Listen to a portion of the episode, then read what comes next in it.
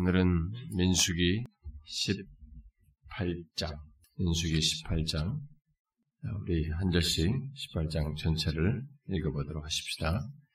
여호와께서 아론에게 이르시되 너와 내 아들들과 내 조상의 가문은 성소에 대한 죄를 함께 담당할 것이요 너와 내 아들들은 너희의 제사장 직분에 대한 죄를 함께 담당할 것이니라. 너는 내 형제 레위 지파 곧 내 조상의 지파를 데려다가 너와 함께 있게 하여 너와 내 아들들이 증거의 장막 앞에 있을 때 그들이 너를 돕게 레위는 내 직무와 장막의 모든 직무를 지키려니와 성소의 기구와 재단에는 가까이 하지 못하리니 두렵건대 그들과 너희가 죽을까 하노라. 레위는 너와 함동하여 장막의 모든 일과 회막의 직무를 다할 것이 다른 사람은 너희에게 가까이 하지 못할 것이니 이와 같이 너희는 성소의 직무와 재단의 직무를 다하라. 그리하면 여호와의 진노가 다시는 이스라엘 자손에게 미치지 아니하리라. 보라, 내가 이스라엘 자손 중에서 너희 형제 레위인을 택하여 내게 돌리고 너희에게는 선물로 주어 회막의 일을 하게 하였나니 너와 네 아들들은 어, 재단과 휘장 안의 모든 일에 대하여 재생의 직분을 지켜 섬기라. 내가 재생의 직분을 너희에게 선물로 주었은즉 거기 가까이 하는 외인은 죽임을 당할지니라. 여호와께서 또 아론에게 이르시되 보라 내가 내 거제물 곧 이스라엘 자손이 거룩하게 한 모든 헌물을 네가 주관하게 하고 네가 기름 부음을 받았으므로 말미암아 그것을 너와 내 아들들에게 영구한 몫의 음식으로 주니라. 지성물 중에 불사르지 아니한 것은 내 것이라 그들이 내, 아, 내게 드리는 모든 헌물의 모든 소재와 속죄제와 속건제물은 다 지극히 거룩한 증도와 내 아들들에게 돌리리니 지극히 거룩하게 여김으로 먹어라. 이는 내게 성물인즉 남자들이 다 먹을지니 네게 돌릴 것은 이것이니 곧 이스라엘 자손이 드리는 거제물과 모든 요제물이라 내가 그것을 너와 내 자녀에게 영구한 몫의 음식으로 주었은즉 내 집에 정결한 자마다 먹을 것이니라. 그들이 여호와께 드리는 첫 소산 곧 제일 좋은 기름과 제일 좋은 포도주와 곡식을 내게 주었으니 그들이 여호와께 드리는 그 땅에 처음 익은 모든 열매는 내 것이니 내 집에서 정결한 자마다 먹을 것이라.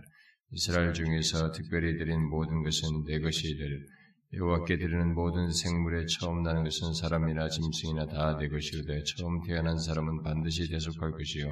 처음 태어난 부정한 짐승도 대속할 것이며 그 사람을 대속할 때에는 난지 한달 이후에 네가 정한 대로 성수의 세계를 따라 은 다섯 세겔로 대속.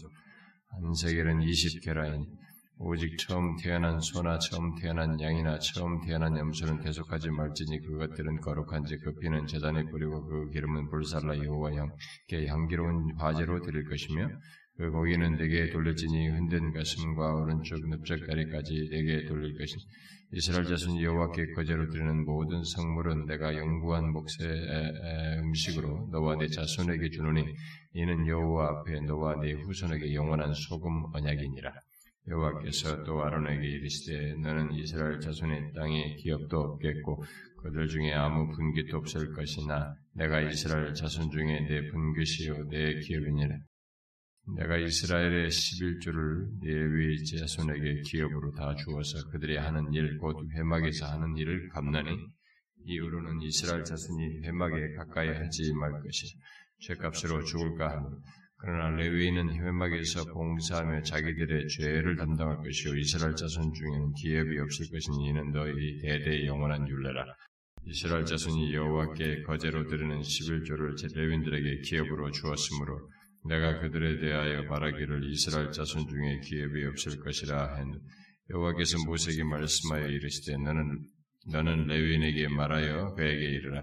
내가 이스라엘 자손에게 받아 너희에게 기업으로 준 11조를 너희가 그들에게서 받을 때 그 11조의 11조를 거제로 여호와께 드릴 것이 내가 너희의 거제물을 타작마당에서 드리는 공물과 포도즙 틀에서 드리는 집같이 여기리니 너희는 이스라엘 자손에게서 받는 모든 것의 11조 중에서 여호와께 거제로 드리고 여호와께 드린 그 거제물은 제사장 아론에게로 돌리되 너희가 받은 모든 헌물 중에서 너희는 그 아름다운 것 곧 거룩하게 한 부분을 가져다가 여호와께 거제로 드릴지니라.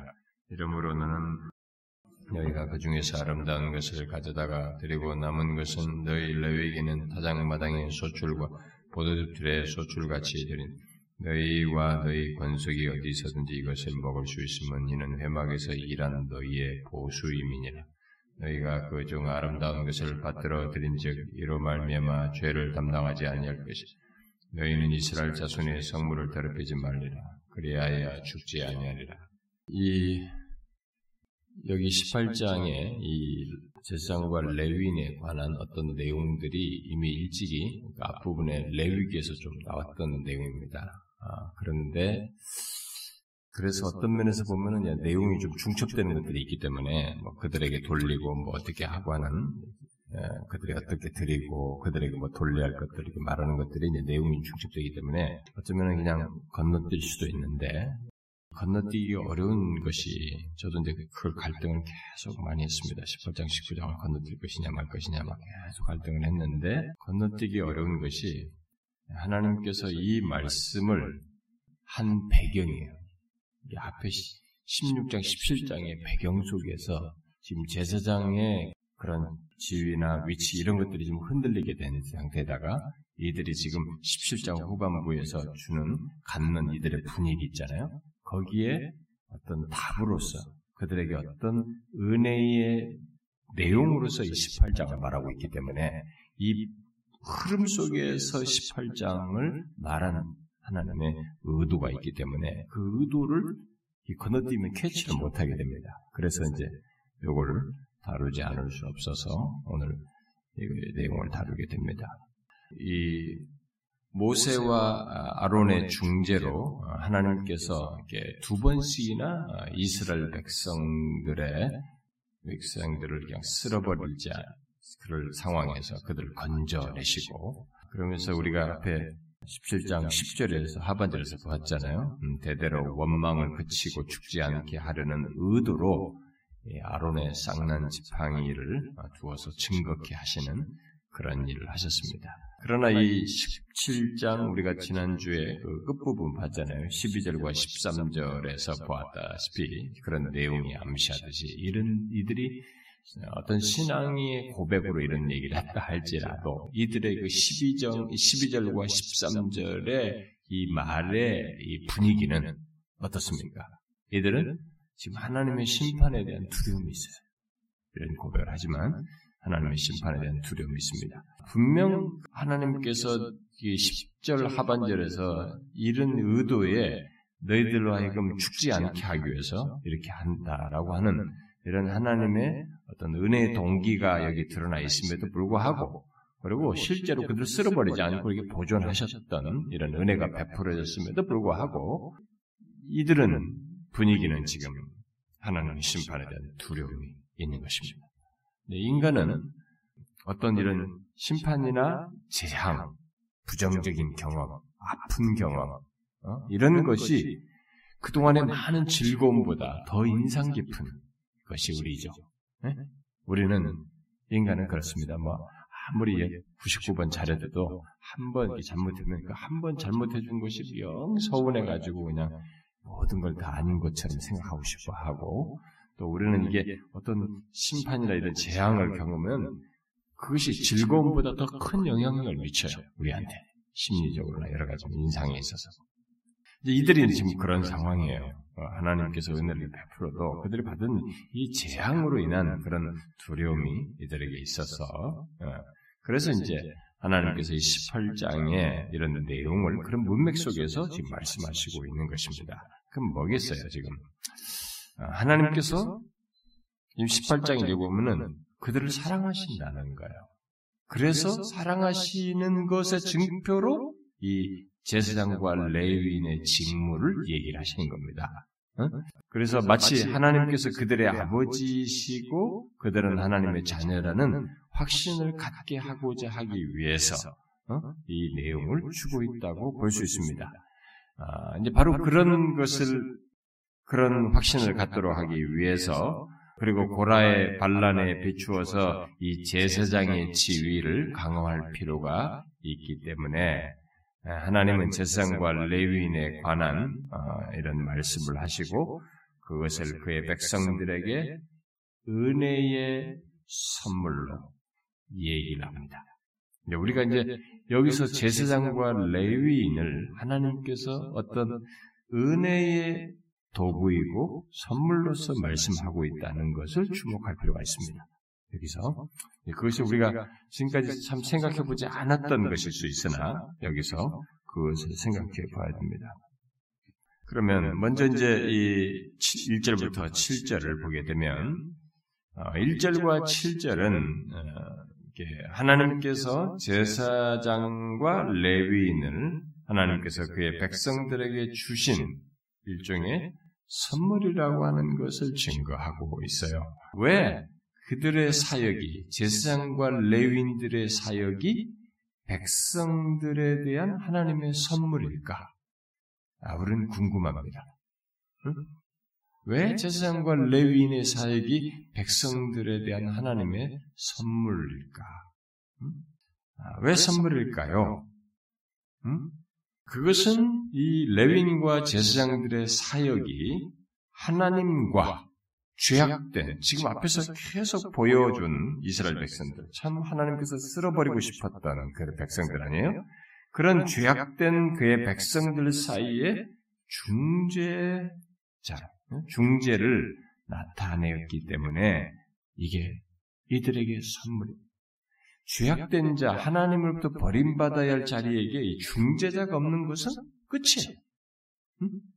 그러니까 그런 차원에서 제사장과 레위인의 이런 직무는 그들의 사역은 하나님께서 그들에게 주신 은혜로운 선물인 것입니다. 네, 이 문맥 속에서 그런 차원에서 제사장과 레위인의 직무를 얘기하고 있는 것입니다. 아, 이 백성들은 예, 이스라엘 백성들은 이 제사장과 레위인들을 통해서 구원을 얻고 하나님과 화해하기 위한 어떤 화해하기 위해서 필요한 모든 것에 다가가 뭐 제사든 뭐 어떤 것 하나님과 화해하기 위해서 주어지는 이 모든 것에 다가갈 수가 있는 것입니다. 이 사람들을 통해서 가능해요. 이 세운 자들을 통해서. 그래서 구약 시대의 제사장이 지닌 어, 그런 중보적인 사역과 역할은 나중에 이제 후에 어, 바로 우리의 대제사장이신 예수 그리스도 안에서 완성되죠. 그렇죠? 어, 이 중보적인 사역은 다 예수 그리스도 안에서 완성. 우리가 히브리서 4장이나 9장에서 그것을 볼 수 있습니다.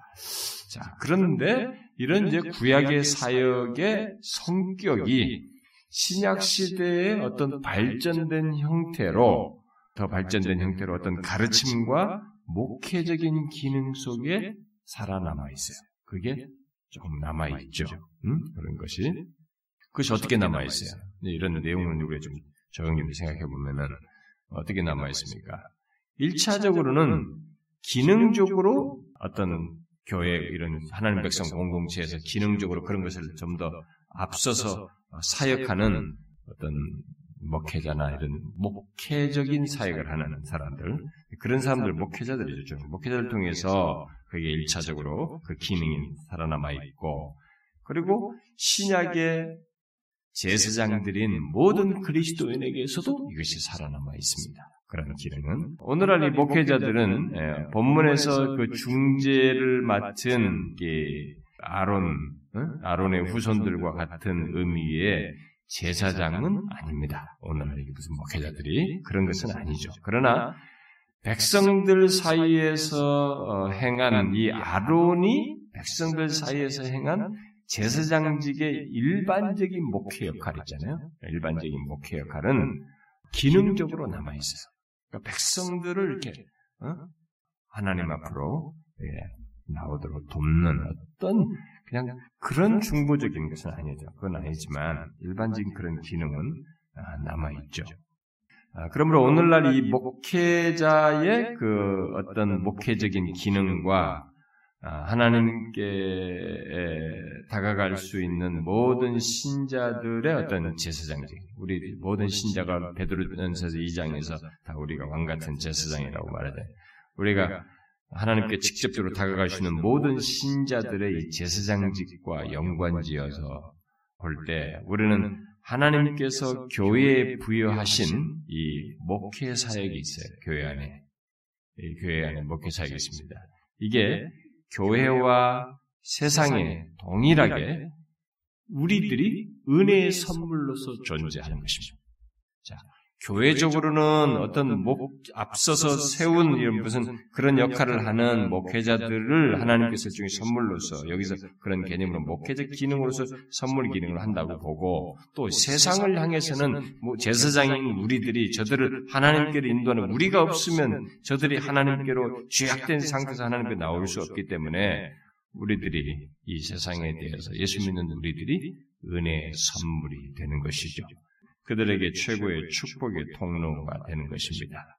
자, 그런, 그런 사실을, 그런 맥락에서 지금 이 제사장과 레위인의 직무를 이 문맥 속에서 말하고 있다는 것을 주목할 필요가 있습니다. 자, 그런데 여기 1절부터 7절에서 우리는 제사장들과 레윈들의 임무가 이 그런 제사장들 그런 이 제사장과 레윈들의 임무에 대해서 어떤 특징들을 몇 가지로 이렇게 말을 하고 있습니다. 우리가 좀 그것을 주목할 필요가 있는데, 왜냐하면 그것을 우리들도 알아야 되니까요. 이 세상을 향해서 그런 세상적인 역할을 감당하고, 또 교회 안에서 섬기는 자들의 그 역할을 감당하는 데 있어서, 임무에 있어서 생각해 볼 것들이 있기 때문에, 그 특징들을 생각해 볼 필요가 있는데, 자, 먼저 1절에 보게 되면, 여기 지금 제사장과 레윈들의 임무의 특징은, 음?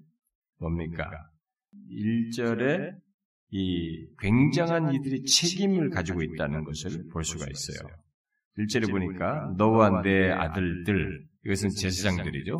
그리고 내 조상의 가문 그러니까 레위인들이죠. 이들은 어, 성소에 대한 죄에 대해 책임을 지고 이 성소에 대한 죄 책임은 이들이 져야 됩니다. 음? 지고 너희 제사장 직분에 대한 죄에 대해서는 제사장들만 책임을 진다라고 말하고 있습니다. 자, 여기서 어, 지금 먼저 나온 성소에 대한 죄에 대한 책임은 이, 이 죄는 권위를 부여받지 못한 사람들이 장막에 다가가는 것과 관련되어 있고, 음? 그 다음에 나중에 나온 범죄는 의식법을 엄격히 지켜야 하는데 그렇지 않음으로써 나답과 아비우처럼 될 수 있는 운명이 된다는 그런 차원에서 말을 하고 있는 것입니다. 그래서 너희들이 만약에 나답과 아비 같은 그렇게 하면 너희들에게 책임이 간다. 이렇게 말하고. 자, 이런 사실을 이 얘기를 하나님께서 하는 걸 보게 될 때, 음? 그러니까 이 앞의 범죄는 권위를 부여받지 못한 사람들이 장막에 다가가는 것에 대해서 이들이 책임이 있기 때문에 이 레윈들은 굉장히 이 부분에 책임감 있게 자기 맡은 임무를 감당을 해야 된다는 것, 또 나닥과 아비처럼 그렇게 해서는 안 된다는 그런 중요한 책임이 있다는 것을 지금 하나님께서 말을 합니다. 자, 우리가 이 말씀에서 이제 흐르는 그런 원리를 우리에게 적용하자면은 뭐 1차적으로 어, 뭐 사역자들과 관련해서 얘기를 하자면은 하나님께 대해서 또 세상을 향해서는 우리 모든 제사장된 성도들이 마찬가지예요. 우리는 그냥 존재하지 않습니다. 우리는 분명히 하나님의 면전에서 각자의 자리에서 중대한 책임을 가지고 있습니다. 그래서 만약에 사역자나 어떤 리더십을 갖는 사람은 그는 신실한 사역을 해야 돼. 음? 목사는 목회자는 신실한 목회 사역을 담당해야 할 책임이 있죠. 그것을 신약 성경에서는 많이 말하죠.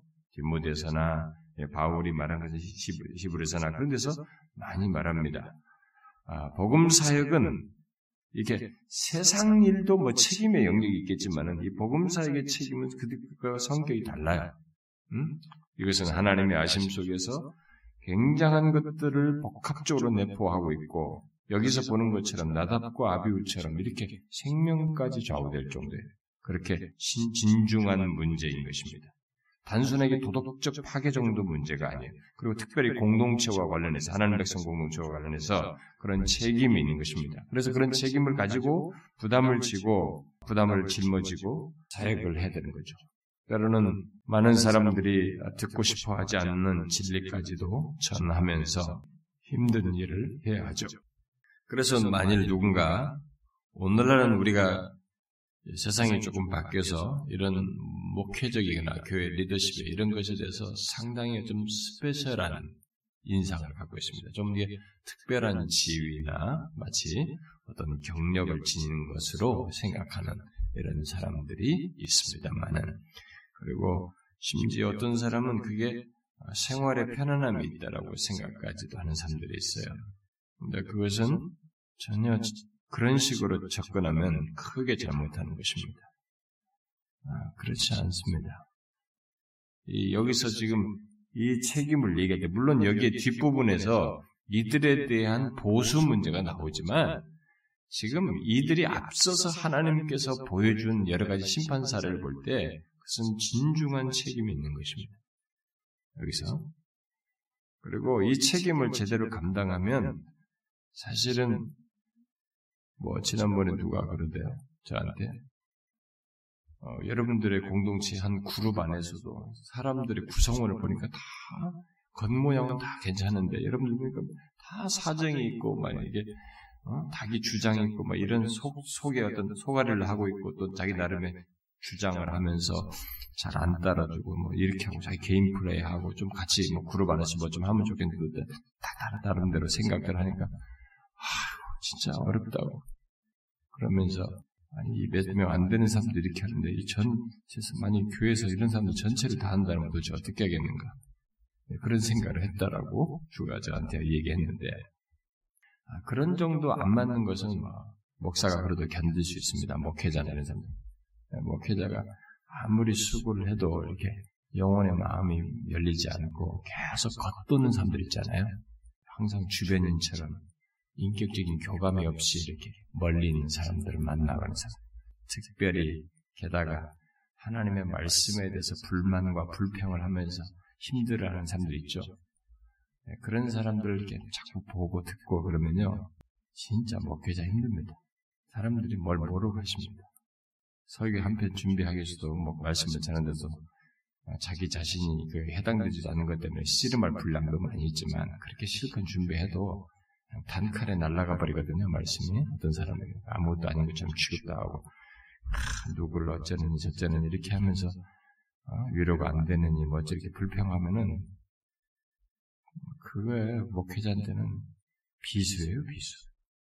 근데, 지금 얘기하는 겁니다. 먼저 1차적으로. 아, 이 특별한 지위, 그런 문제가 아니에요. 여기는 중대한 책임이 있습니다. 리더십을 갖는 데 있어서는 교회 안에서 어떤 책임 있는 사역을 필요로 한다는 것을 얘기합니다.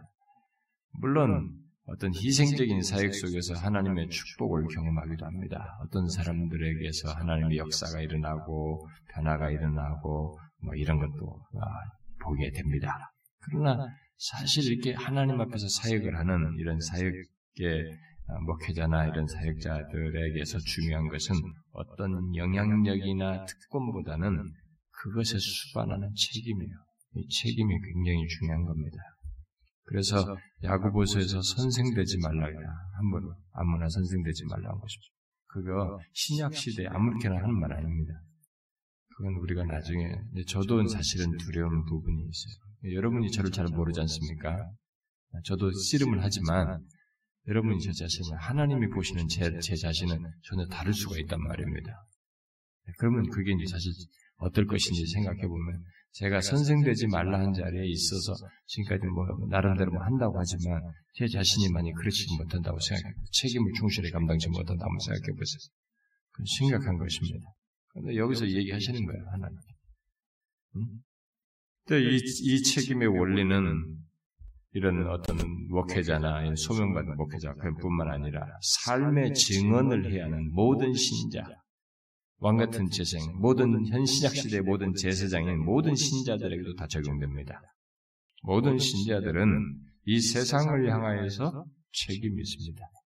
예수 그리스도로 말미암아 구속받고 하나님의 영광스러운 자녀가 된 어떤 지위와 신분과 이런 특권도 있겠으나 우리 모든 신자들은 이 세상을 향해서 삶의 증언을 통해서 드러내야 할 책임이 있어요. 오늘날 예수 믿는 사람들이 이 책임을 잘 감당 안 하는 것입니다. 세상을 향해서. 이걸 우리가 가져야 됩니다.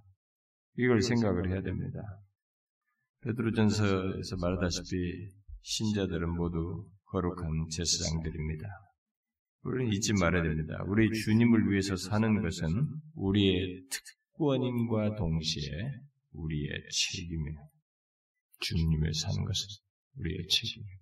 그 다음에 그 18장 2절부터 4절에 보면은 이 제사장과 레윈들의 임무였던 특징으로서 말하는 것 중에 2절부터 4절에서 레윈들을 아론 가문의 제사장들의 조력자로 임명하고 있습니다. 음? 협동하라고 해서 협동하여 직무를 다할 것이다. 라고 말을 하고 있습니다. 아, 이것은 아, 목회 기능에 있어서 또 이렇게 어떤 주님의 일을 하는 데 있어서 어떤 이런 협동 또는 공유하는 부분이 있다는 것을 시사해 주고 있습니다. 아, 이제 이 제사장의 사역에는 다양하고 독특한 역할들이 있는데 그 역할은 이렇게 상호 보완적이에요.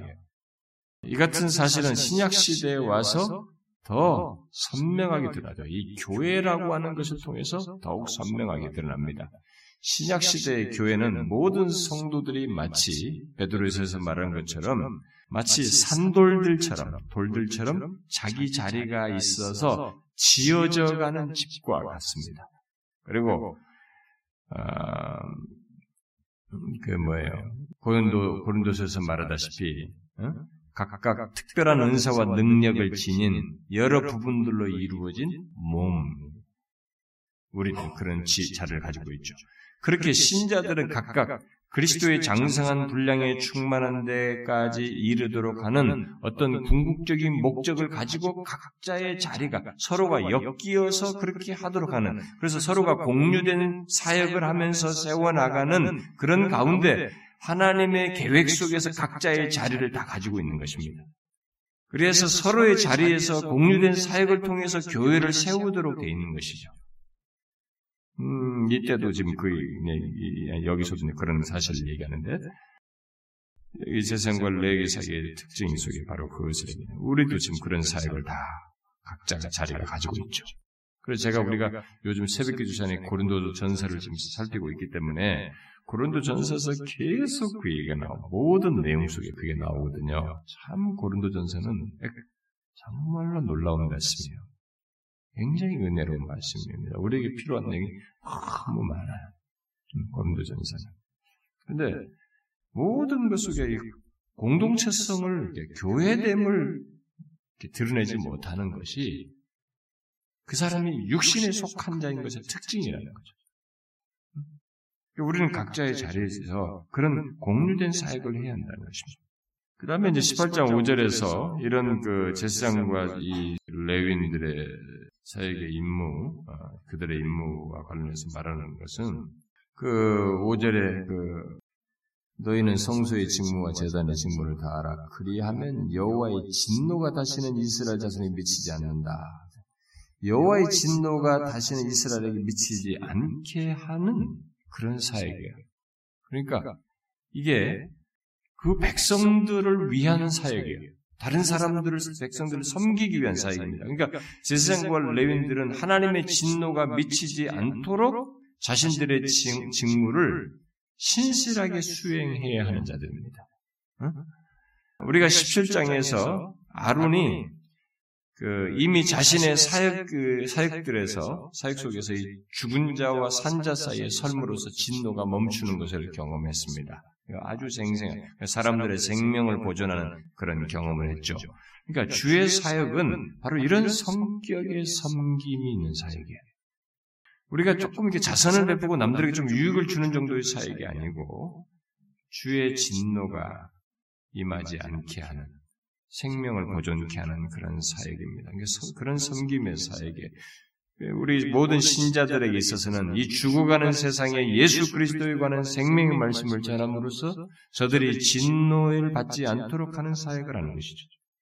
뭐 오늘날의 제사장의 제사장된 신자들의 사역은 바로 그런 사역입니다. 저들이 진노로 어? 하나님 앞에 진노를 받지 않도록 하는 이 사역을 우리가 그런 차원에서 그들을 섬기는 사역을 충실하게 해야 되는 것이죠.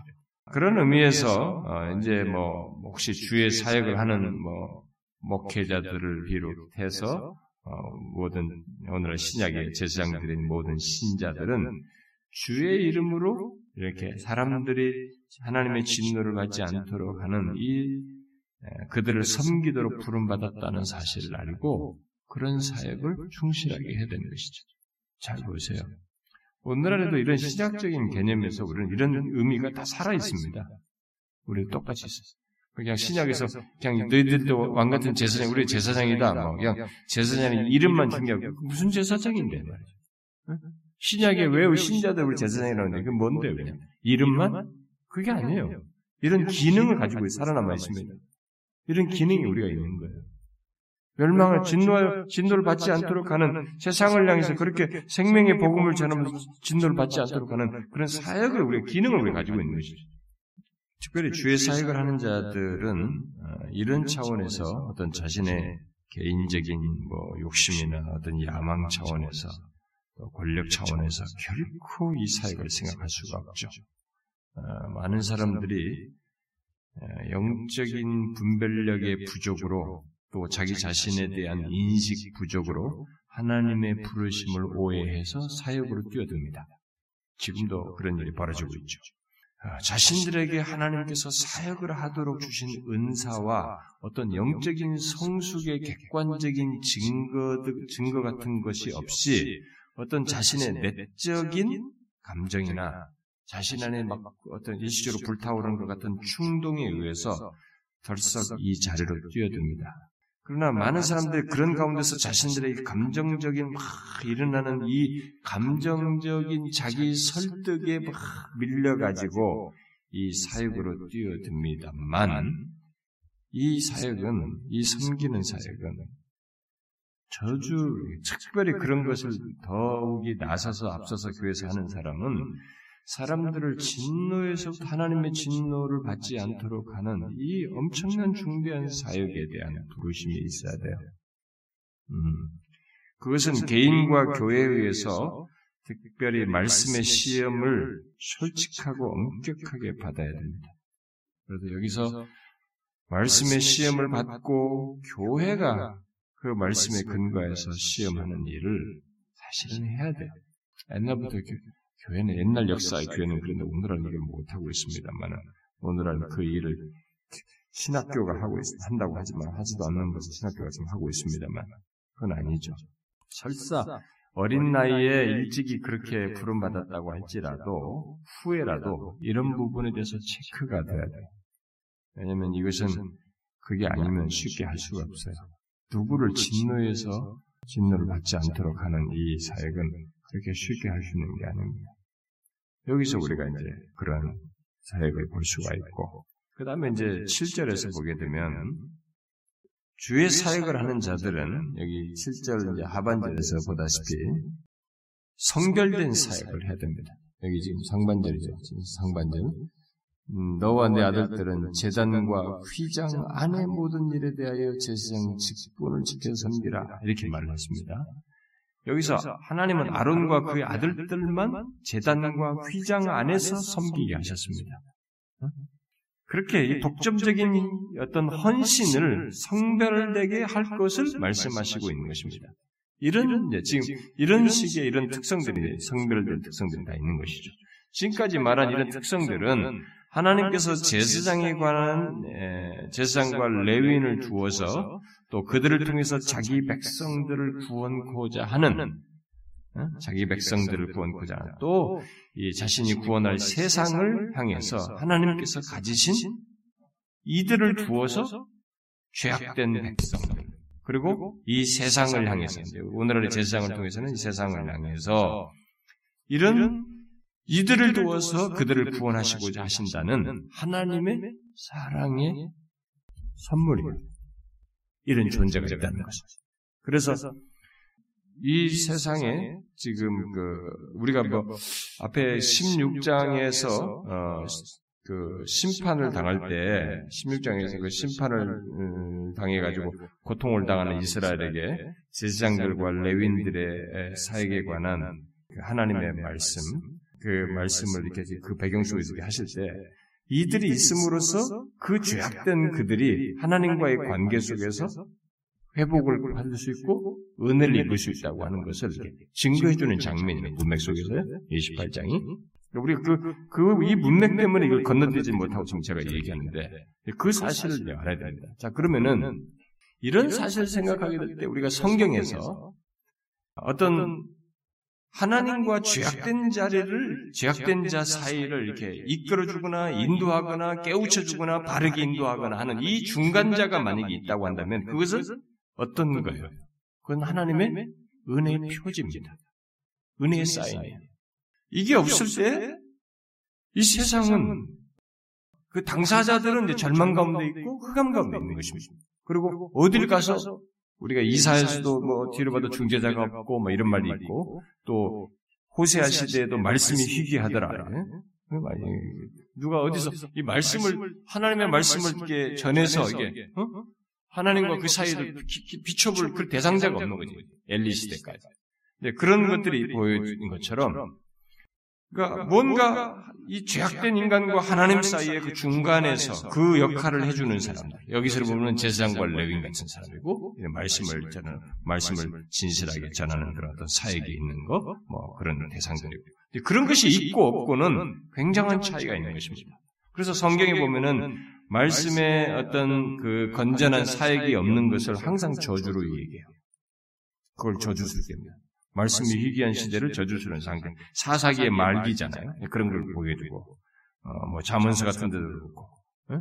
아모스도 그렇죠. 아모스도 구장에서도, 어? 동에서 서에서 말씀을 찾아 헤매지만 못 얻는 그 시대를 저주로 얘기하는 것이죠. 그렇게, 뭔가 이 두 사이를 이렇게 바르게 인도하는 그것은 하나님의 은혜의 표시이고 또한 은혜의 통로인 것입니다. 아, 이것은 이 시대도 마찬가지예요. 음, 어떤 개인에게도 똑같은 것입니다. 자, 이 부분은 제가 뒤에 가서 다시 한번 얘기할 수 있으면 좋겠고요. 자, 뒤에 이제 그러면은 이 앞부분 외에 뒷부분은 이것에 대한 8절부터 32절 전체 내용입니다. 이 뒷 내용은 이제 앞에 제사장과 레위인의 의무에서 이제 그들을 서포트하는 문제로 넘어갑니다. 이 내용은 그래서 장막을 섬기면서 성전 안에 성막 안에서 섬기면서 약속의 땅에서 기업을 받지 못하는 이 제사장과 레위인들. 이들에 대한 보수 문제, 보상 문제를 얘기를 하고 있습니다. 자, 이것은 여기 보면은 이제 뭐 여러 가지 물 헌, 헌물을 가지고 그들에게 보상해주는 이런 내용들이 있고, 뭐, 이제, 장자들을 가지고 그들이 내는 몇 세계를 돈을 가지고도 이제 보상하는 이런 문제가 나중에 다 있습니다만은 여기서는 경제적인 보상만의 문제가 아닙니다. 예?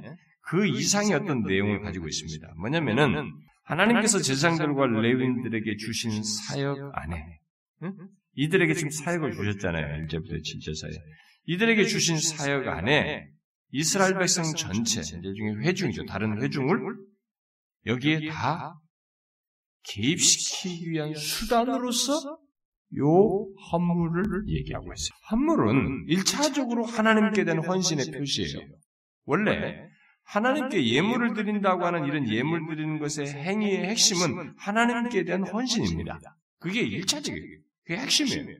그런데 여기서 지금 하나님은 그것을 어디다가 연관을 시키냐면 이 섬기는 자들의 사역에 동참하는 것으로 연결시킬 거래요.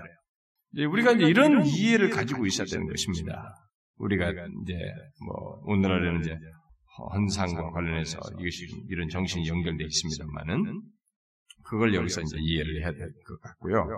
그래서 먼저 이게 두 개로 좀 나눠서 얘기를 하자면 8절부터 이제 19절을 보게 되면 자, 이 장, 성막에서 어, 희생 제물을 여호와께 드려진 희생 제물로 여호와께 드려진 이 헌물 이전 번역은 예물로 번역했나요?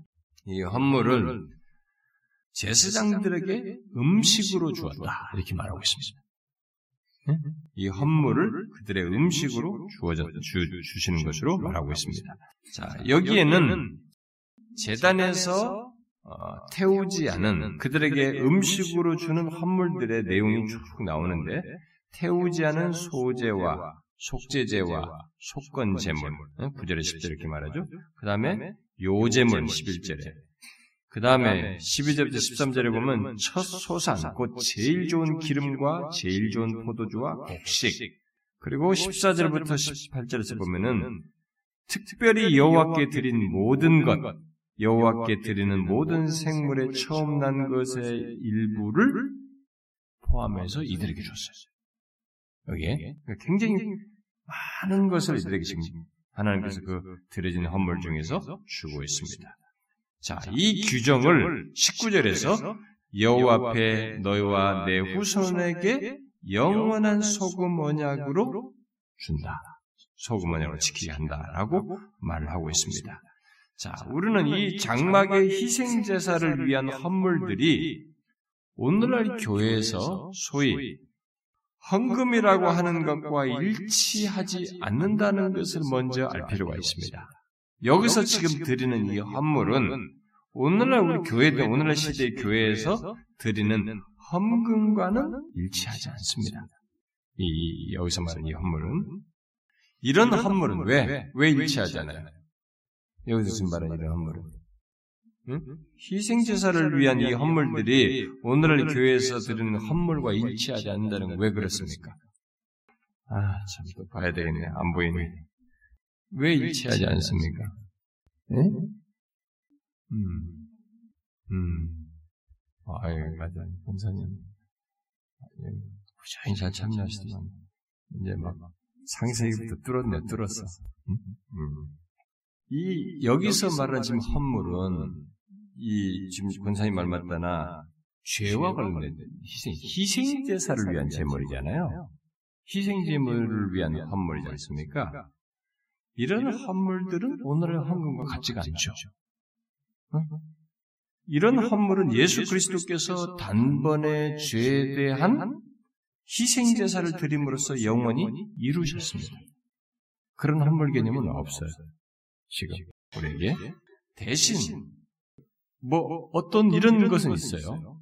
여기서 제, 희생제사로서의 헌물 개념은 그리스도에서 이루실 수 없는데 여기에 지금 이 헌물의 일부를 제사장들에게 분배하는 것의 원리는 신약 시대에도 교회로 이렇게 잔류돼서 그 원리는 살아있죠, 계속. 그것을 이제 사도 바울의 각 서신에서 다양한 표현으로 하고 있죠.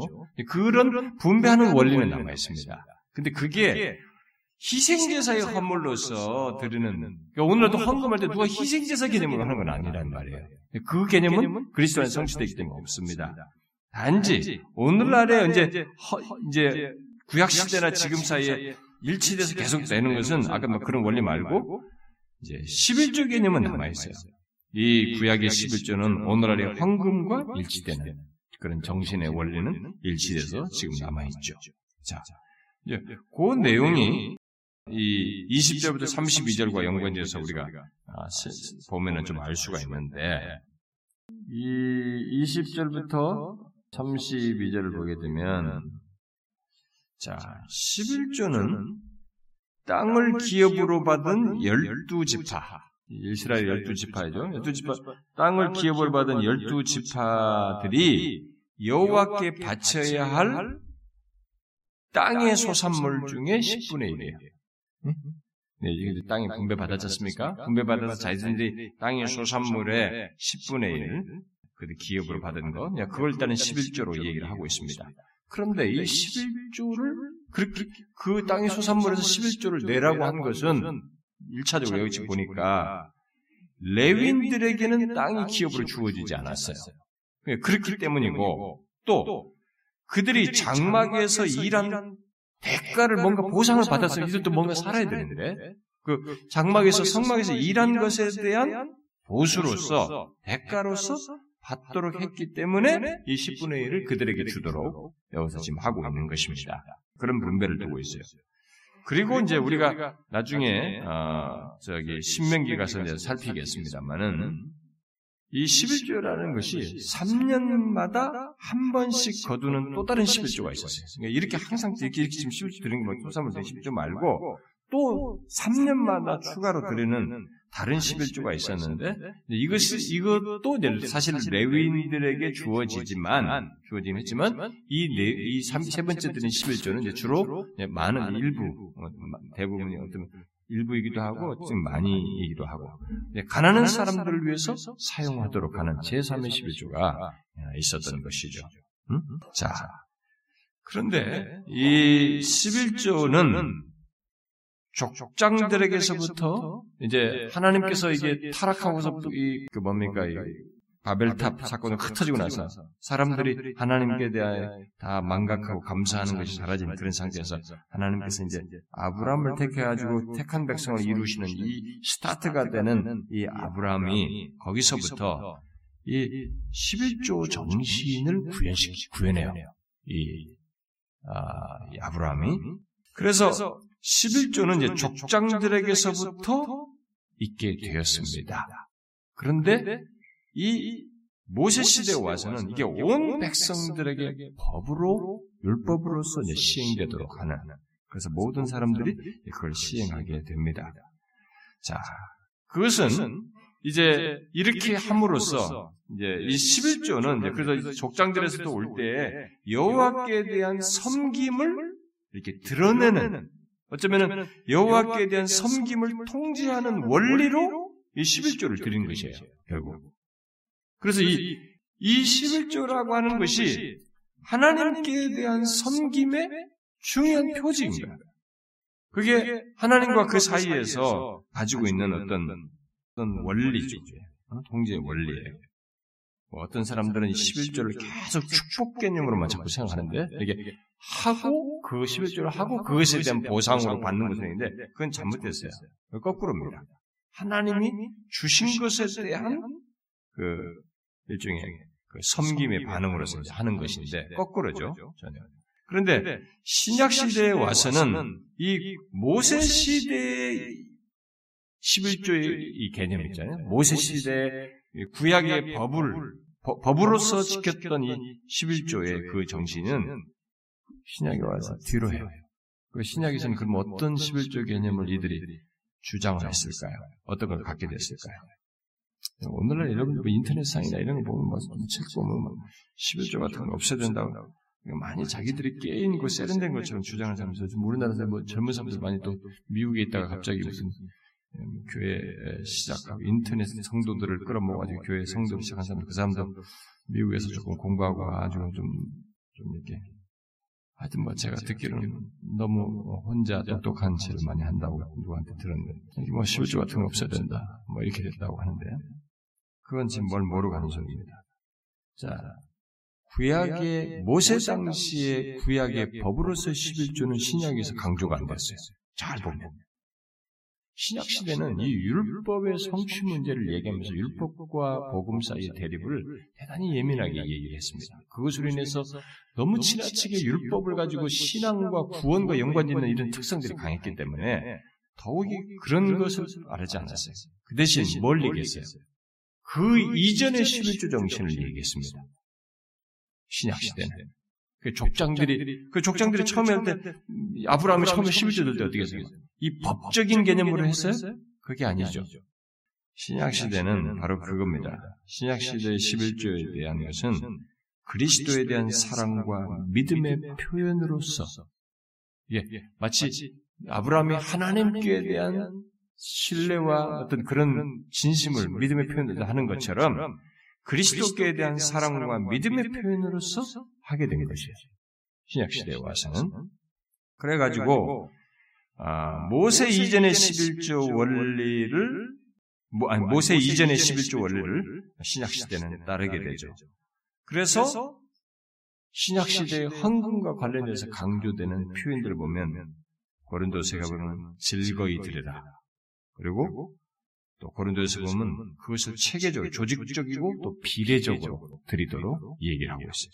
또 실질적으로 아주 실질적으로 뭐 심지어 자기의 것을 같이 공유하는 것으로도 그리고 자발적으로 드리는 것 그리고 복음 사역을 후원하는 쪽 후원하기 위해서 드리도록 그리고 궁핍한 사람들을 도와주기 위해서 나눠주도록. 이렇게 얘기를 했어요. 그래서 여러분 그러면서 심지어 그런 드림 속에는 굉장히 실제적이고 이 공동체와 그 하나님 나라와 그의 예수 그리스도께 대한 사랑과 믿음을 드러내는데 하나님 나라와 그의 의를 위해서 어? 그의 복음 사역을 위해서 드리는 것으로 이렇게 했어요. 자 그런데 어떻게 됐어요? 구약의 모세가 모세 법으로서 쟁한 것보다 사실 신약 시대 초대교회가 가지고 있는 이 헌금은요 양이 더 많았습니다. 더 많았어요. 왜 그게 놀라운 것입니다. 그러니까 이 정신에 대해서 우리가 예, 바른 이해를 가져야 되는 것이 사람들이 이제 그걸 가지고 자꾸 이 용어를 가지고 이렇게 하는데 천만의 말씀이에요. 모세 법 이전의 11조 정신은 신약은 강조합니다. 네, 그것을 바로 예수 그리스도에 대한 사랑과 믿음의 표현으로 얘기를 하는 것입니다. 그래서 여러분들이 11조 뭐 이런 이상의 헌금 이런 거 하는 것에 있을 때 그런 정신이 있어야 됩니다. 많이 여러분들도 자꾸 모세 율법처럼 법적인 게 되면 법 지키듯이 이렇게 막 율법적으로 이렇게 하면 안 됩니다. 네, 그렇게 하면 안 돼요. 어떤 사람은 제가 뭐 이 11조 이 얘기를 하니까 어떤 사람들은 이게 마치 대단히 율법적으로 얘기하더라고요. 그건 잘못됐어요. 항상 예수 그리스도께 대한 사랑과 믿음의 표현으로서 여기에 자발성과 우선성과 뭐 이런 거 있잖아요. 기꺼움과 이런 것들이 내 안에서 있는지를 체크해야 됩니다. 근데 교회를 잘 다녀도요. 어떤 사람들은 그런 것에 대해서 이게 신앙의 행위라는 생각을 자꾸 안 해요. 이걸 신앙의 행위로 생각 안 합니다. 근데 여러분 아닙니다. 여러분 우리가 돈 몇 번을 벌기 위해서 얼마나 우리 수고하고 집중합니다. 그리고 그런 돈을 버는 인생을 갖기 위해서 일찍부터 엄청나게 고생하면서 공부도 하고 뭔가 목표를 잡고 나가잖아요. 그리고 실제 우리가 대학을 졸업하고 뭔가 막 기능을 배워도 여러분 진짜 직업 현장에 들어가서 돈 버는 게 얼마나 어렵습니까? 그러다 보니까 그런 인생 경험 속에서 우리에게 뼈저리게 몸의 피부적으로 탁 베끼는 게 뭐냐면 돈에 대한 굉장한 이 가치가 벌써 바뀌어요.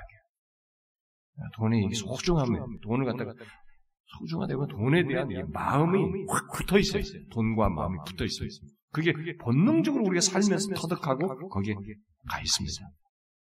그렇기 때문에 환상은 진짜로 신앙으로 하는 거예요. 마음이 들어가야 되는 것입니다. 그런데 어떤 사람은 이것을 법적인 개념으로 하는 거예요. 그게요, 자칫 잘못하면은 그것도 마음으로 한다고 할 수 있는데 그렇지 않을 수 있습니다. 진짜 믿음으로 하는 것이죠. 뒷검과 이런 것들이 자원하거나 뭐 비례적으로 하면 조직적으로 하고 이렇게 즐거이 하는 거 신약의 용어들에 비추어서 우리는 봐야 됩니다. 그리고 여기 레윈들은 그 11조를 땅의 몫을 기업으로 받은 땅의 몫을 대신하는 자신들의 기업이자 섬김에 대한 보상으로 지금 받아들였는데 그랬는데 이 레윈들은 자신들이 열두 지파로부터 받은 열한 지파죠. 열한 지파로부터 받은 11조 중에서 자기들이 이제 받은 것에서 10분의 1을 제사장들에게 바쳤어요. 제사장들에게 이렇게 해서 레윈 안에 또 제사장들은 레윈으로부터 제사장들이 10분의 1을 받는 이런 일을 하게 한 것입니다. 자, 지금 신약 시대에서도 어, 모세 이전의 11조 정신은 이제 그래서 계속되고 있는데 그것을 어, 신약은 그리스도의 그 몸된 교회 안에서 가져야 할 헌신 개념으로 자꾸 말해요. 바울이 말하는 모든 표현들을 보게 되면 그리고 사도행전 이런 걸 잘 보게 되면 그리스도의 몸된 교회 안에서 가져야 할 헌신 개념으로서 이런 신약에서의 헌금, 11조 개념 이런 개념을 말하고 있습니다. 바로 하나님의 영광과 그의 나라를 위한 헌신 개념으로 얘기합니다. 그런 의미에서 오늘날 우리들의 11조는 그리스도에 대한 개인적인 헌신의 척도라고 보면 됩니다. 잘 생각하셔야 돼요. 그리스도께 대한 개인적인 헌신의 척도예요. 이게 마음 없이 못해요. 여러분, 머리가 많이 굴러가는 사람들은요, 야, 이거 가지고 세상 사람들은 기겁을 합니다. 그 가지고 야 무슨 뭐 저축을 뭐라고 하면 이거 하는 거냐? 10분인가 그 엄청난 뭘 하겠다. 아, 막 속이 뒤집어지지. 뒤집어진 거지. 예수를 모르는 사람들은 하나님이 주신 것에 대한 하나님에 대한 그 인정이 안 된 사람들은 이게 뭐 세상이 뒤집어질 일이에요. 안 됩니다. 그것은 그래서 헌금 여기서 말할 때 철저하게 성경은 하나님이 주신 것 먼저 하나님께서 값없, 값없는 은혜로 주셨다는 것을 증거하고 그것이다. 그래서 지금 미리 들어가기 전 얘기예요. 너희들은 들어가서 지금 자기들이 아직 안 밟은 땅이데 하나님이 들어가게 할 거예요. 들어가서 하나님이 기업으로 땅을 배분해요. 기업으로 주는 땅이야. 그러니 당연히 이제 자기 것이 아니라는 것이 피부적으로 느껴져요. 제가 지난번에 수수감사들 때도 그런 얘기 했지 않습니까? 우리가 나면서부터 이 땅을 창조한 것도 아니에요. 이 삶의 세계를 왜 창조한 게 아닙니다. 우리는 하나님이 설정하고 환경, 만들어진 환경 속으로 들어와서 합니다. 그래서 생명과 호흡도 모든 것도 마찬가지입니다. 그러니까 먼저 하나님께서 값없는 은혜로 우리를 주신 예수를 몰라도 그들에게는 그 일반 은총 영역에 다 살아갑니다. 그런 조건 속에서 하나님은 이걸 얘기하시는 거예요. 특별히 예수 그리스도의 구속의 은혜를 입은 자들에게 바로 그리스도께 대한 개인적인 헌신의 내용으로서 11조 헌상을 얘기하는 것입니다. 그러니까 이게 안 되면 어, 이 물질이 안 되면 사실 다른 것이 다 안 되는 거예요. 아무리 입술로든 뭘로 몸으로든 헌신을 하고 뭘 해도 그게 진실할 수가 없어요. 뭐 돈 얘기하자는 게 아니에요. 여러분 성경에서 이런 헌신과 헌상에 대한 다 빼보세요. 찢어보세요. 다 찢어보세요. 여러분. 성경 반토막 나버린 거예요. 안 돼요. 왜? 하나님이 주신 것에 대한 교감을 얘기하는 거예요. 인정을 얘기하는 것이기 때문에 그것은 신앙 고백을 얘기하기 때문에 그걸 안 할 수가 없어요. 그래서 온전한 헌상을 11절 하지 않은 것에 대해서 하나님께서 선제를 통해서 도둑질로 얘기한 것이죠. 말라기에서. 근데 사실 말라기 그 말씀은 사람들이 그 도둑질이라는 말에 그냥 그, 그 단어에 너무 이렇게 민감한데 사실 그 말씀에는 하나님을 믿으라는 메시지가 더 강해요. 그 메시지를 한 것입니다. 한번 찾아봐요. 구약성경의 제일 끝부분입니다. 말라기에서 3장 한번 봅시다. 말라기에서 3장 10절 우리 같이 읽어봅시다. 시작. 만군의 여호와가 이르노라 너희의 온전한 11조를 창고에 들여 나의 집에 양식이 있게 하고 그것으로 나를 시험하여 내가 하늘 문을 열고 너희에게 복을 쌓을 곳이 없도록 붙지 아니하나 보라. 나를 믿어보라는 거죠. 응? 나를 믿어보라는 거죠. 제가 두 가정을 봤습니다. 뭐 여러 케이스가 있습니다만 제가 본 케이스 중에 지금까지 사역하면서 본 케이스입니다. 한 가정은 그 부모님들이 아, 워낙 신앙이 진실해요. 음, 진실하고 철저하다고 볼 수 있겠어요. 철저하고 진실하고 뭐 자녀들에게도 이렇게 잘 가르쳐서 어려서부터 잘 가르쳤어요. 제가 볼 때도 제 자식도 그 사람 그분만큼 못 가르치고 있어요. 저도 생각도 하고 노력해보지만 제가 삶이 안 따라주는 것 같아요. 왜냐면 제가 아이들과 많은 시간을 사실 교감을 하지 못하고 있고. 제가 뭐 진짜 뭐 많은 시간을 못 내죠. 주로 저녁에 잠잘 때 잠깐 보고 뭐 이렇게 하면서 거의 지금까지 살아와 그래가지고 근데 참 많이 그 아이들을 어려서부터 참 너무 진실하게 아이들을 키운다. 애들이 어떻게 저럴 수 있을까? 저렇게 신앙서. 근데 그 부모 따라서 자녀들이 이런 부분에서 철저해요. 신앙적으로. 참, 그래서 저는 제가 예언적으로 확신했어요. 아, 이 아이들이 크면 하나님께서 말씀하신 대로 저렇게 어려서부터 헌금도 잘 헌상하는 것도 기본적으로 잘 알아. 하나님께는 믿음도 비록 부모에 의해서 배워서 하는 것이지 말해서는 크게 저렇게 몸에 배워서 이제 자발적으로 자기들의 삶으로서 점점점 커나가면서 해가는데 저 사람들에 대해서 하나님께서 분명히 복을 주시지 않겠나 말씀대로 하시지 않겠나 이렇게 생각을 좀 했어요. 그런데 이제 또 다른 한 가정은 아, 부모들부터가 이게 그런 것에 대해서 이렇게 좀 인색해요. 그리고 불평이 많아. 교회에 대해서도 그런 것은 불평이 많아. 집에서도 교회에 대한 불평, 뭐 심지어 목사에 대한 불평을 간간히 해. 자녀들이 그걸 보고 듣고 자라는 거야. 그럼 걔네들도 좀 삐딱해. 근데 이제 기본적으로 뭐 헌금해야 된다는 거 이런 것들은 뭐 율법적으로 배워서 하긴 해요.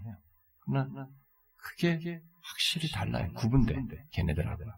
근데 제가 볼 때 그 부모들의 그런 모습, 그래서 뭐 직분자이기도 하지만은 부모들의 저런 모습과 가정에서의 그런 그 모습, 모습이 분명히 부정적으로 영향을 미칠 거라고 저는 믿었어요. 그리고 이 아이들은 정말 하나님께서 어떻게 하시겠나 제가 좀 섣부르게 마음으로 단정하고 싶지는 않고 좀 궁금했어요. 근데 그러고 나서 벌써 세월이 많이 지났습니다. 서로들 다 결혼도 하고 아식도 다 낳고 그렇게 살고 있는데 어떻게 된지 아십니까? 전자는 진짜 뭐 그들이 부자가 되고 뭐큰뭐 용나듯이 뭐 누구처럼 뭐 수석하고 머리카락 영광 돌리는 뭐 이런 건 아니에요. 근데 누가 봐도 다 정말 인정할 만큼 진실하고 신앙의 중심성을 가지고 삶의 안정받고 하나님을 믿는 신앙을 참 견고하게 갖고 그 중심성을 떠나지 않고 다 갖고 있고 다른 가정 어떤지 아십니까? 부모를 떠나서 신앙으로부터 자유한 것. 헌상 생활도 비슷하겠죠. 교회도 잘 안 나가고 부모 떠나니까 그런 떠나. 신앙의 중심성에서 못 벗어나서 당연히 물질 같은 게 이런 게 어떻게 됐어요? 이렇게 마치 쫓겨나는 것 같아요. 쫓겨나, 쫓겨다니는 것 같고, 이렇게 막, 항상 이렇게, 뭔가 이렇게 눈치를 보는 것 같고. 이, 무슨 신앙 얘기 나오면 좀 약간 예민해요. 우리가 남 얘기할 것은 아닙니다만, 우리는 그런 것에서, 하나님이 이런 말씀하셨을 때, 하나님은 처음부터 우리의 진실한 그런 것에 대해서 자신을 믿어보라고 얘기하시거든요. 우리가 그걸 자꾸 안 믿는 거예요. 나 하나님 인정을 자꾸 안 하겠다. 여러분, 하나님을 물질을 가지고 하나님을 믿어봐야 돼. 물질을 가지고, 현실을 가지고 하나님을 믿어봐야 돼. 현실을 가지고, 물질을 가지고 하나님을 믿어봐야 이게 이제 진짜 내 진심이 거기에 드러난 것입니다. 그게 안 되면 안 됩니다. 자, 이 18장에서 하나님께서 이 제사장과 아, 레위인, 제사장과 레위인을 이게 겁에 질려가 심판에 대해서 겁에 질려 하나님께서 그들을 살려주시는데도 불구하고 어? 은혜를 베푸신데도 그 겁에 질려가 있는 이들에게 이 18장을 얘기하시면서 제사장과 레위인을 하나님의 은혜의 선물로 얘기하시고 있어요. 하나님의 은혜의 선물로 얘기하고 있습니다. 자, 이걸 여러분 우리가 생각을 하셔야 됩니다. 죄악된 인간에게 살 길을 얘기하는 것이고 살 수 있는 통로로서 그들의 직분을 주고 직무를 주고 그 자리를 지키도록 하시고 있는 것입니다. 그들의 신신한 사역이 결국 하나님의 은혜의 선물로 얘기하는 것이죠. 이런 맥락에서 오늘날도 신실한 목회 또 그러한 그 목회 안에 있는 것 이런 것들은 다 똑같이 하나님의 은혜의 선물입니다. 음? 1차적으로 교회 안에서 먼저 얘기하자면 교회 안에서 신실한 목회 안에 있는 것, 또 신실한 목회 자체가 그런 것 자체가 하나님과 관련해서 생각할 때 은혜의 선물이에요. 여러분들이 연구를 좀 해보시면 좋습니다. 제가 교회 역사를 공부를 해봤잖아요, 영국 가서. 이 여러 사례들, 역사들을 싹 써보고 요. 여러분, 영국이란 나라도요, 저렇게, 와, 또 지금 해도, 그 시기가 몇 개 있어요, 이렇게. 그리고, 맥체인 밑에서 목회를 한 그 밑에 있었던 성도들의 행복감. 맥체인 빨리 죽잖아. 어? 29세쯤 씁니까? 그러니까, 그러니까, 그 사람에 의해서 정말, 정말 놀라운 목회 아래 있었는데, 그 양반이 몇 년 만에 죽어버린다. 젊은 나이에. 근데 그 사람들이 그때 그 사람 밑에서 그의 진실한 목회 밑에 있었던 그 면면을 못 읽는 거예요. 그러니까 시대적으로도 그런 사람도 많지도 않았고요. 스카트랜드라는 어떤 시대가 있었지만은 그 그게 이제 계속 모든 시대에 있었던 건 아니고 그런 것들이 그 시대마다 하나님의 선물이에요. 그리고 영적인 각성의 시기였고 스펄전 밑에서 그의 목회 속에 있었던 사람들. 제가 영국에 가서 다른 도시에 가서 있었지만 거기에 있을 때 그 성도들 나이 먹은 할아버지들. 제가 영어 때문에 좀 글 쓴 거 좀 체크 좀 해달라고 어떤 할아버지하고 주로 이렇게 그 양반하고 주로 많이 얘기하고 그랬는데 그 할아버지 로존스 밑에서 설교 들었던 얘기. 그때 자신들의 그 참 좋았던 시절. 그런 얘기 자꾸 한다. 그러니까 그 인생의 그 시점이에요. 여러분 잘 보세요. 이 죄악된 백성들에게 이 제사장과 레위인의 이런 직무가 잘 보라고. 그게 있다는 것이 중간자가 있다는 것이 얼마나 놀라운 거잖아요. 하나님의 선물로 얘기하는 거예요. 두려워하고 있는 이들에게. 그 시대도 마찬가지입니다. 우리가 이 시대에서도 이 험악한 세상, 막막한 세상, 영적으로 위로받을 수 없는 이 상황에 어디서 보면 이, 어디서 영적인 이 부분에 대해서 대답을 못 찾는 우리들에게 야 진실한 목회가 있다. 우리 내 영혼을 진실하게 하나님 앞에 나갈 수 있도록 해준다. 그게 뭡니까? 그건 하나님의 은혜로운 선물입니다. 그걸 아셔야 돼요. 아, 저는 객관적인 얘기를 하는 겁니다. 지금 그냥 객관적인 얘기하는 거예요. 그건 하나님의 은혜로운 선물입니다. 그리고 진실한 그런 사역과 복음의 마음을 가지고 있는 신자가 이 세상에 존재하는 것은 세상에 대한 하나님의 은혜로운 선물이에요. 그 사람이 있기 때문에 저주를 빠져서 멸망할 자들이 하나님께로 올수 있거든요. 하나님께서 그런 맥락에서 저는 이제 한국교회 신실한 목회를 하는 하나님의 은혜로운 선물이라고 말할 수 있는 은혜로운 사역을 하는 그런 목회자들이 한국 땅에 좀 많았으면 좋겠어요. 진짜로. 그게. 근데 여러분들이 아셔야 될 것은 그런 것이 하나님의 은혜로운 선물이면 거기에 따른 진실한 반응도 요구된다는 걸 아셔야 됩니다. 하나님의 그 진실한 선물에 진실한 반응 또한 요구된다는 것을 아셔야 합니다. 그것은 여기서 똑같이 이제 그걸 맥락에서 말한다고 보시는데 제가 성경 한 군데만 찾고 끝내도록 하겠습니다. 여러분 히브리서 13장 한번 봅시다. 히브리서 13장 7절과 8절 한번 읽어봅시다.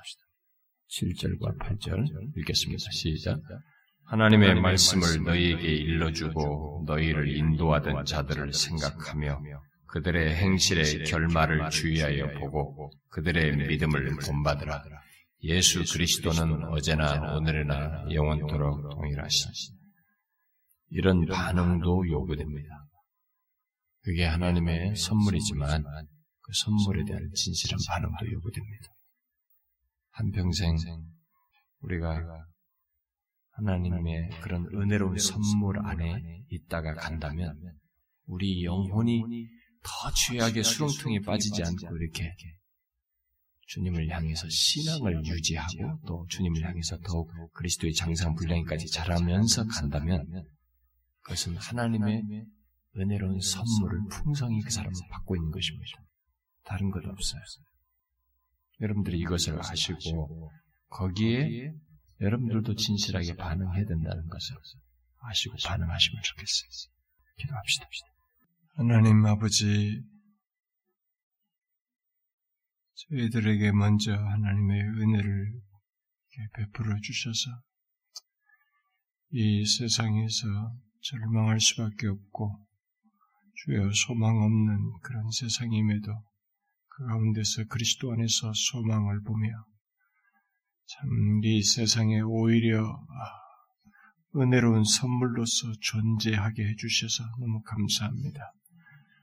참 우리의 과거의 모습과 같은 상태에 있는 이 세상의 수많은 영혼들에게 우리가 소망이 되고 정말 은혜의 통로가 되어서 저주에 빠지지 않도록 저들을 주님께 인도하는 통로가 되게 하여 주시옵소서.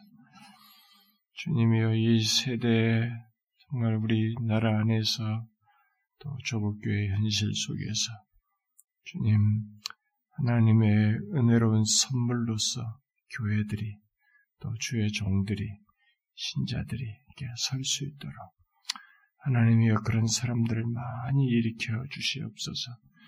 진실한 주의 종들을 많이 일으켜 주시고 그런 교회들을 일으켜 주시옵소서. 주님 여기 모인 사랑하는 지체들 우리가 우리에게 허락되는 이 인생의 시점들 또 흘러가고 흘러가는 이 인생의 시점들을 그냥 의미가 없는 것인 양 항상 똑같은 것인 양 여기지 않고 주께서 여전히 우리에게 말씀으로 하나님 앞에 나오도록 하시고 주약된 우리를 그냥 방치하지 아니하시고 주께로 이끌고 계실 때 이것이 우리에게 귀한 것이요 은혜의 선물인 줄 알고 하나님 앞에 진실하게 반응하며 나아가는 우리 모두가 되게 하여 주시옵소서. 오 하나님 이 시간에 우리가 함께 많은 것을 구했습니다. 우리의 현실들을 알리었습니다. 주님 들어주시고 돌보아 주시옵소서. 우리 공동체 안에 하나님의 영적으로 망가져 있는 자들을 다 또 상하에 있는 자들을 일으켜 세워주시고 정신적으로 혼란한 자들을 하나님 바르게 잡아주시고 육체적으로 고통하며 질병 속에 힘들어한 영혼들을 고치시고 일으켜 주시오며 자녀들로 인하여 고민하며 기도하는 저들의 영혼 기도를 들으사 자녀들을 주님의 신실한 백성 거듭난 백성으로 삼으시고 저들의 삶을 이끌어 주시옵소서. 하나님의 결혼과 장례를 두고 하나님 앞에 기도하는 영혼들의 기도를 들으사 주님의 선하신 뜻을 저들에게 나타내시옵소서. 오 주여 여기 모인 각자의 사랑하는 지체들의 삶의 현실을 돌아보시고 계속되는 저들의 기도를 들으셔서 자비와 극률로 저들의 삶에 응답하여 주시옵소서. 예수 그리스도의 이름으로 기도하옵나이다. 아멘.